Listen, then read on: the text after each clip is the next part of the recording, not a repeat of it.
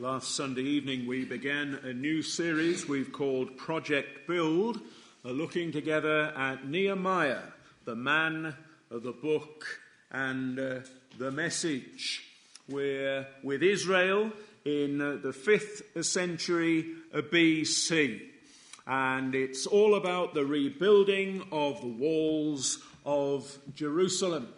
And we're learning about what was going on all those years ago and what lessons we can learn from the experience of the Lord's people in uh, those days uh, for ourselves as Christians and as a church in uh, our generation in the 21st century. The Last time we looked together at Nehemiah chapter 1. We saw in that chapter how uh, Nehemiah heard uh, from Jerusalem and then prayed uh, for Jerusalem.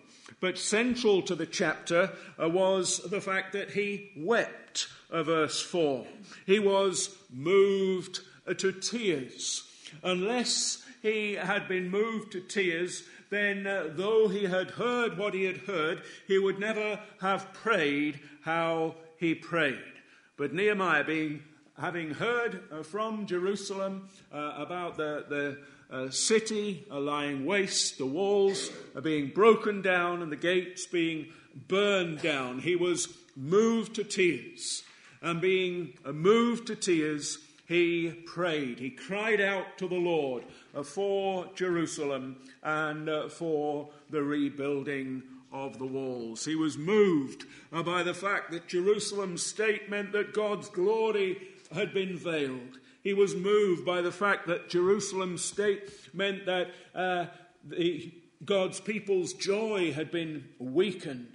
And he was moved by the fact that Jerusalem's state meant that uh, God's gospel light, the light of God's gospel, had been uh, dimmed.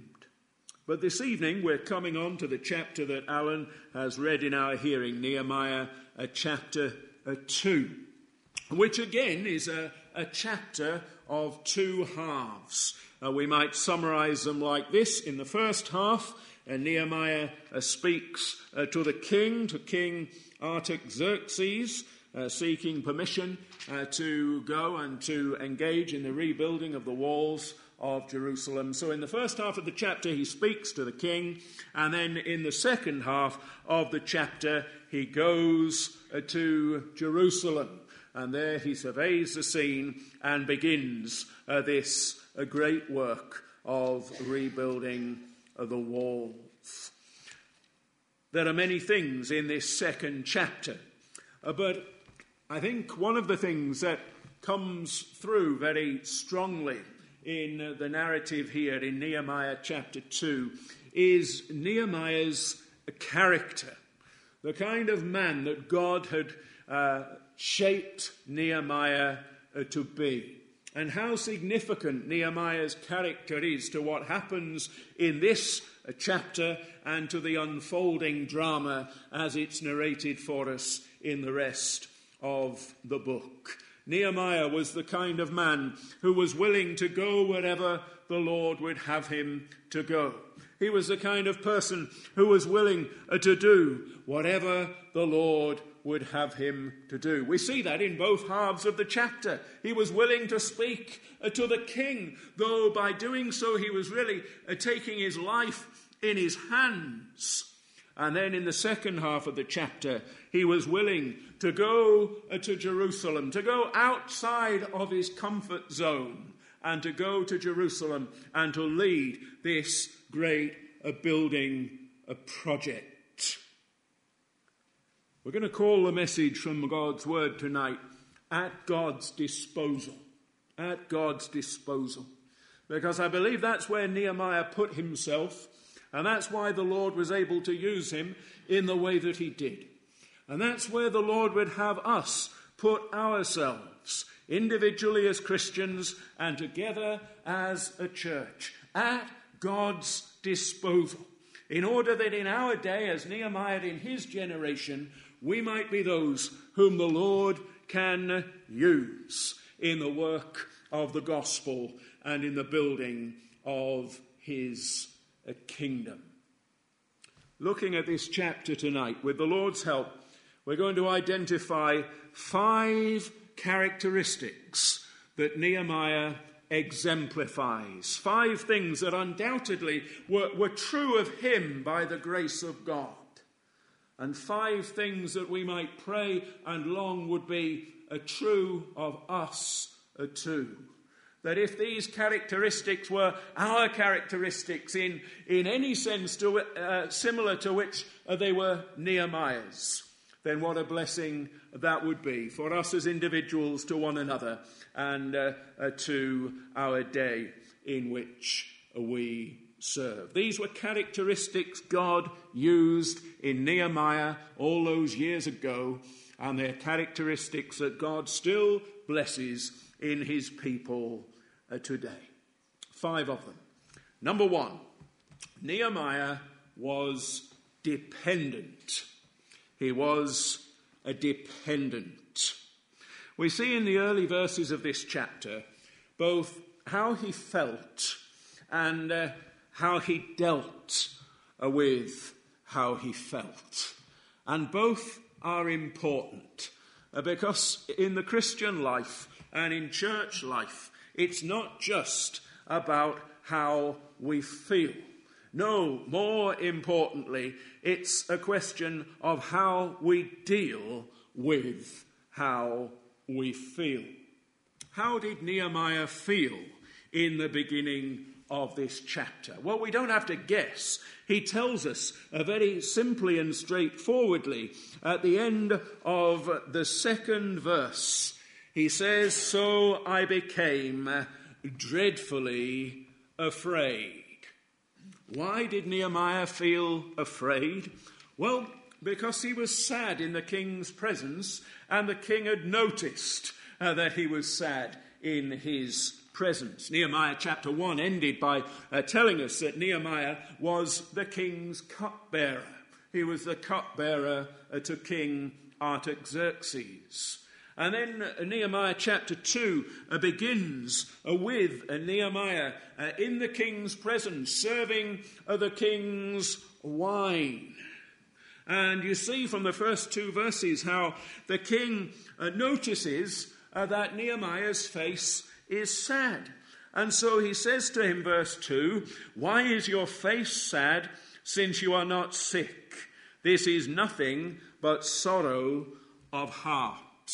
And so Nehemiah writes that he became dreadfully afraid because sad in the king's presence was well up the list of things you were never supposed to be.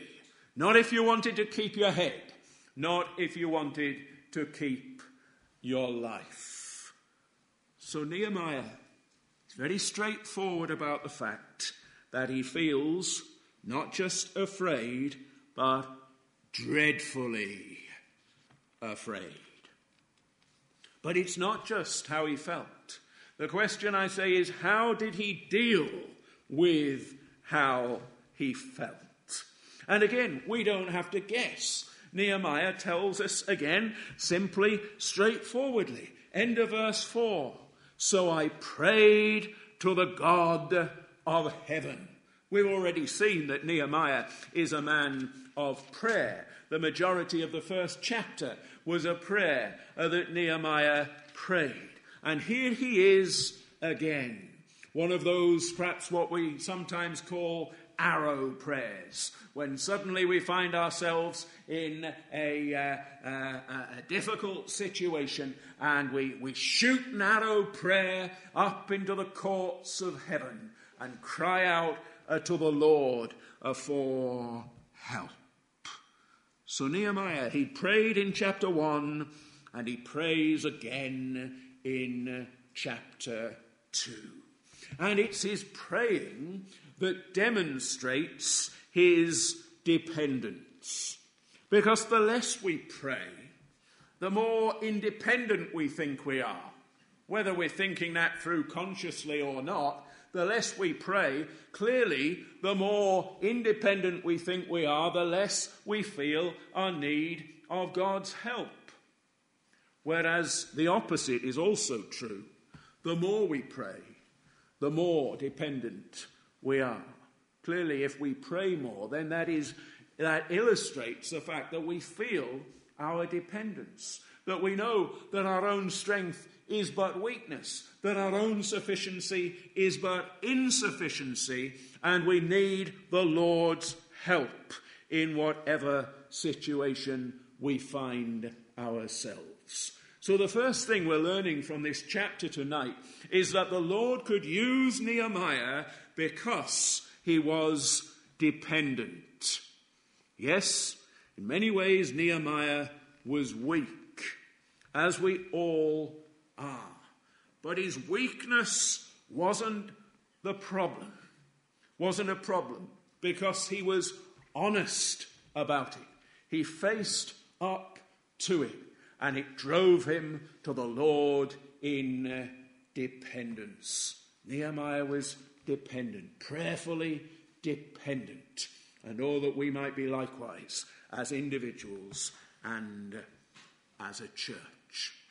Second characteristic Nehemiah was courageous. He was courageous. You see, fear saps courage, but prayer emboldens. Nehemiah had simply been afraid, then that would have sapped him of his courage. All the courage would have drained out of him.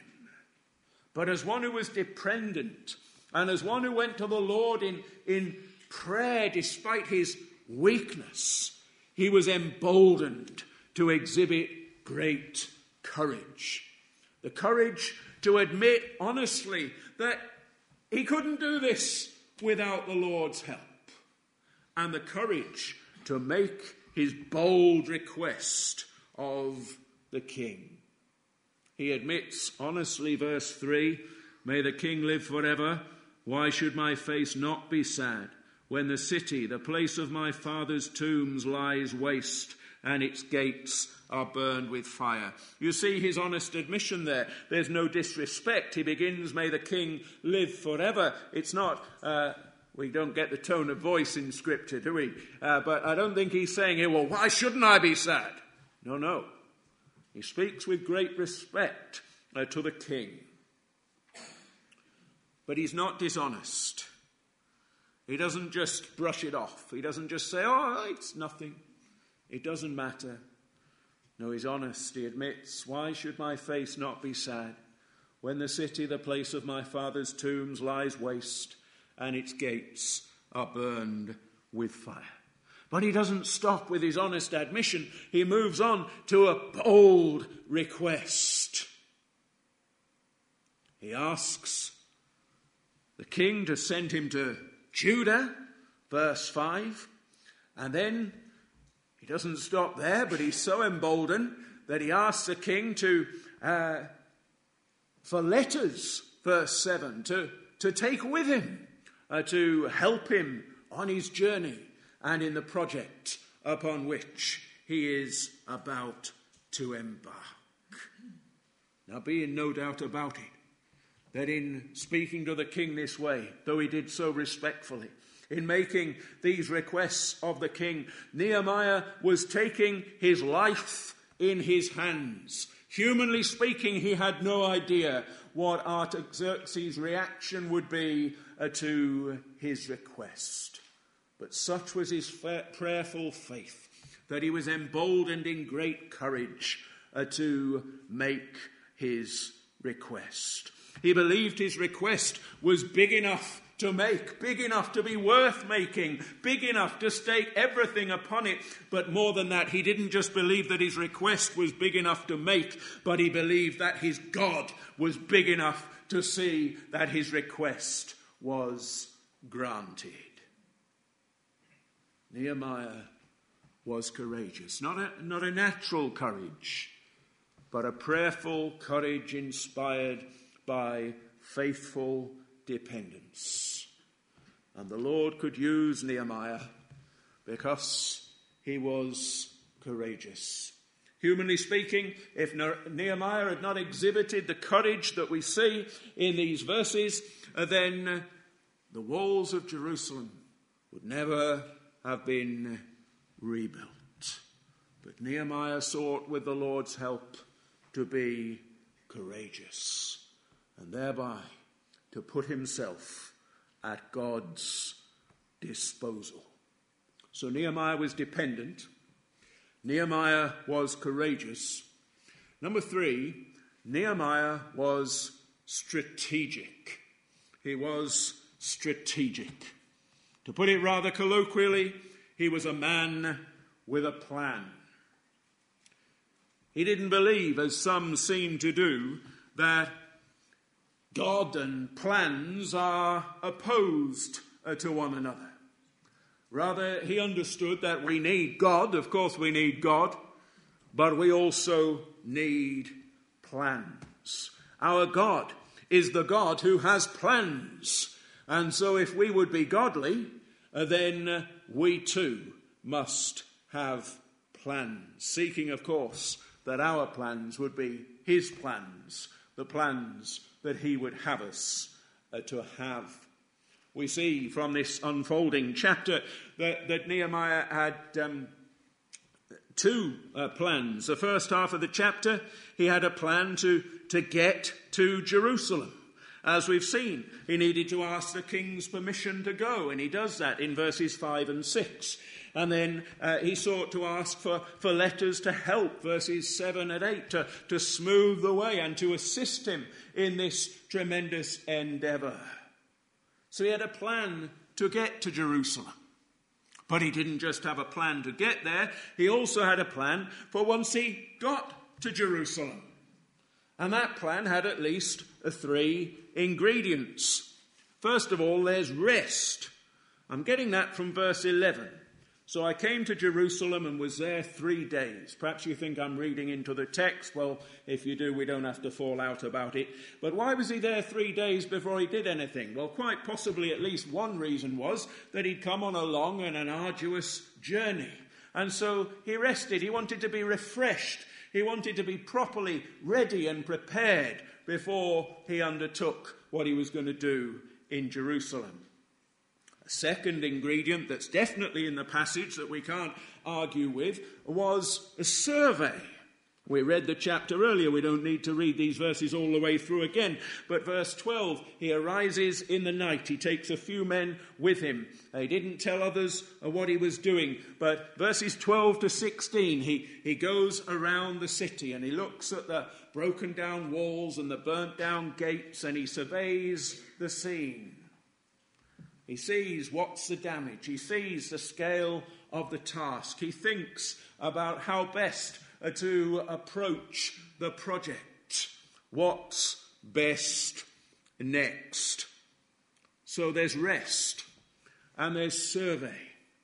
But also in this chapter, uh, there's a rally. He rallies the troops, so to speak verses 17 and 18. He seeks to, to call the people uh, to work and to action. Then I said to them, 17, you see the distress that we are in, how Jerusalem lies waste, and its gates are burned with fire.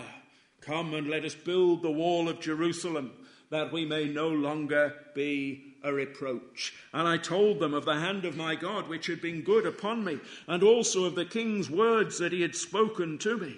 So they said, Let us rise up and build. Then they set their hands uh, to this a good work. So Nehemiah, he had a plan to get to Jerusalem, first half of the chapter. He had a plan once he got to Jerusalem, the second half of the chapter. There's an old saying in our English language, isn't there? If you aim at nothing, you'll hit it every time. And that's very true. And it's not just true in the ordinary things of life, but it's, it's true in the spiritual realm uh, too. Nehemiah understood that he needed to know what to do and he needed to have a plan of how to do it. And as it was for Nehemiah and for God's people in his time, so it is for us as God's people in our day and uh, generation. Scripture, of course, gives us principles, and we are to look uh, to the Scriptures uh, for our principles uh, for Christian living and uh, for uh, our work and witness as a church. And then from those principles, we have to work out the details of our practice. That's what we see Nehemiah doing here in Nehemiah 2 and the subsequent chapters. He understood that it was not good that Jerusalem lay in waste. He understood that it was uh, necessary for the walls to be uh, rebuilt. And he sought in a practical and a meaningful way to take uh, that project forward. And similarly, we are called together with the Lord Jesus Christ uh, to build his church. We know that ultimately it's his church and he builds it, but we're reminded in the Psalms, aren't we, uh, that unless the Lord builds a house, uh, they labor in vain who build it. And that verse reminds us of two things. One, that it's the Lord who must build, but similarly, that the Lord uses us uh, to build. And so we are called to help to build the church of Jesus Christ, particularly in this community, as we are part of this local church and together seek to work together that the church might grow and that it might flourish by God's grace and uh, to his glory. And that means we must be strategic. We don't just sort of bumble along hoping that everything will work out all right. But we need scriptural principles and then we need a plan. Nehemiah was strategic. Are you still with me? So he was dependent and he was courageous and he was strategic. Number four, Nehemiah was resilient. He was resilient. Because it's clear from the pages of Scripture that faithful service will always meet with determined opposition. It will. Faithful service will always meet with determined opposition.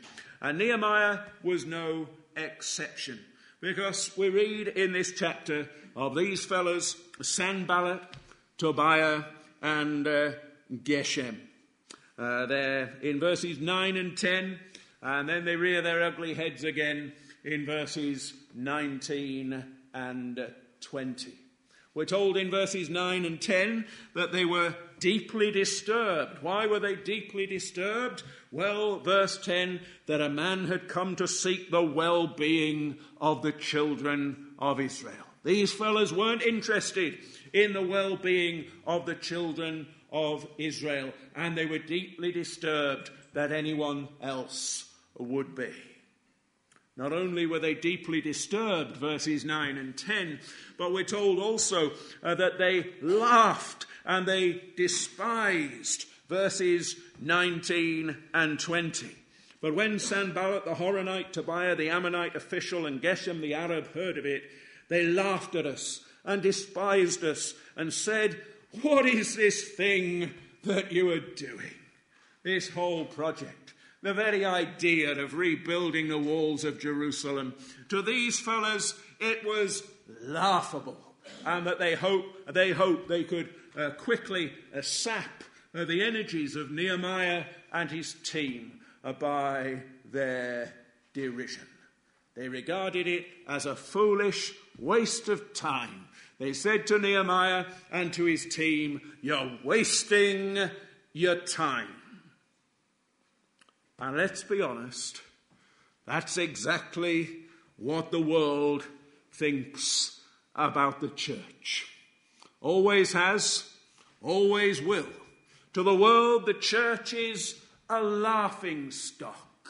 We're simply wasting our time. More sadly, sometimes that's what parts of the professing church think about the true church church.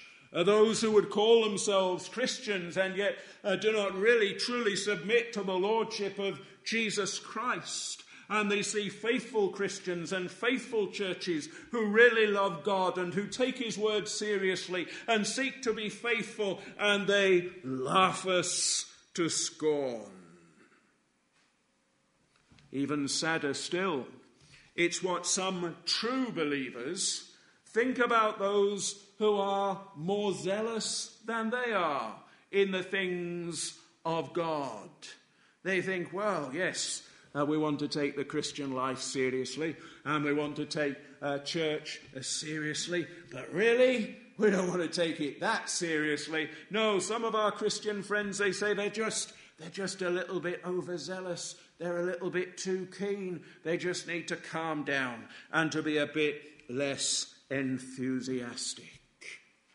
So faithful service met with determined opposition in Nehemiah's day, and faithful service still meets with determined opposition in our generation. So Nehemiah needed to be resilient, and we need to be resilient too. And what does it mean to be resilient? Well, let's put it this way it means to cultivate a tough skin and a soft heart. You see, by nature, we would all tend to uh, have a soft skin and a hard heart. But if we're truly to be resilient, if we're truly to stand, if we're truly to persevere, if we're truly to be useful in the Lord's service, then we need to develop a tough skin, but at the same time, a soft heart. A tough skin.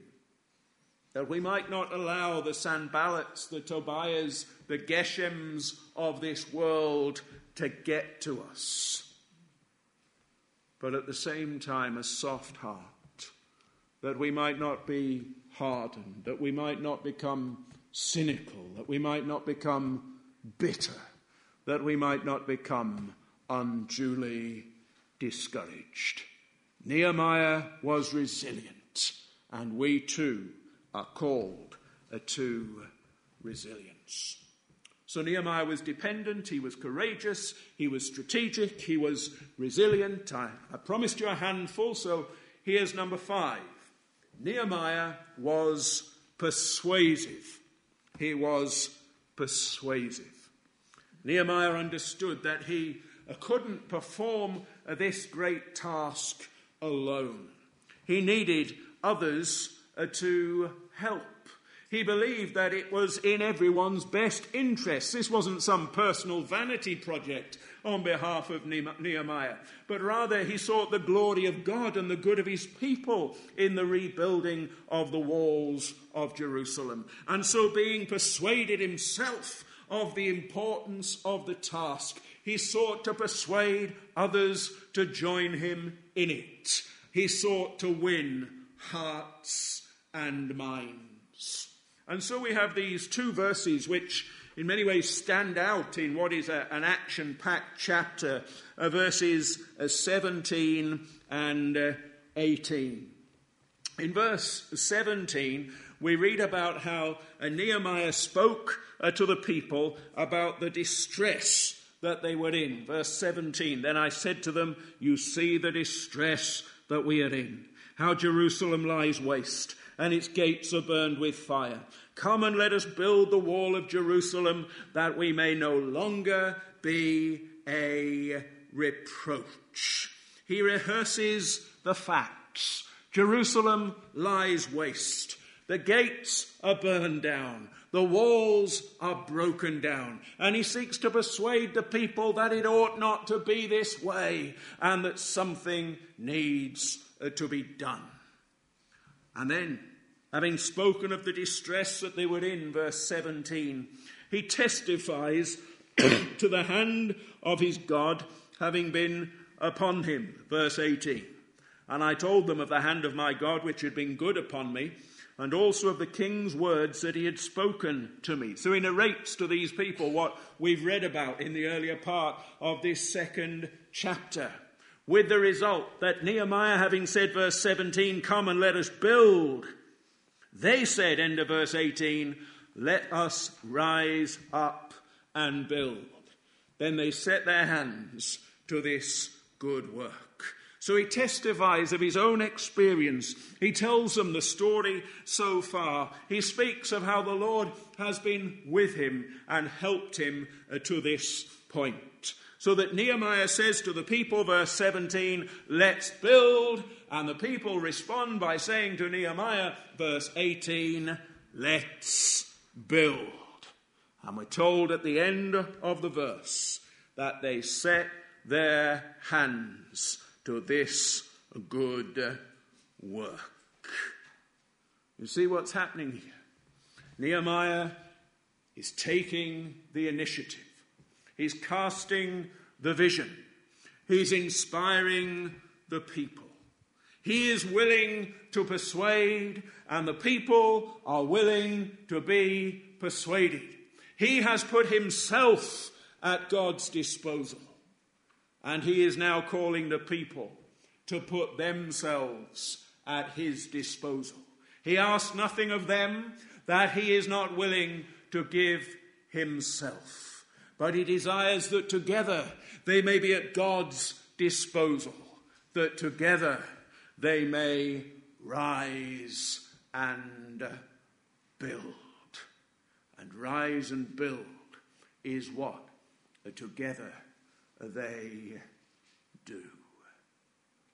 So we have something of a portrait of this godly man, Nehemiah, in our chapter for tonight. We've just highlighted five key characteristics of the man that God had made him to be that he was dependent, courageous, strategic, resilient, and persuasive that as such he put himself at God's disposal, and that as such the Lord used him mightily uh, in uh, this great work to which he had called him.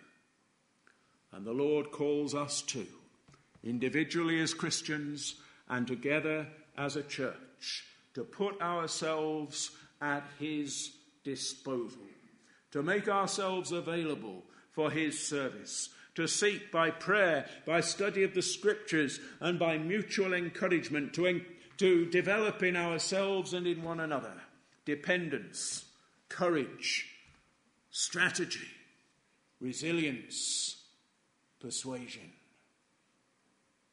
That as Nehemiah and his team rose and built for God in their day, so we together might rise and build for God in our generation. We cannot do it without Him, but He would choose to do it through men and women like us. He calls us this evening to place ourselves at God's disposal. We shall see from the unfolding story that when God's people put themselves at his disposal, there is no limit to what he can do in and through them. That was the experience of Nehemiah and others in his time. May it be our experience too, and may we be each and every one at the disposal of our great and gracious God. Amen.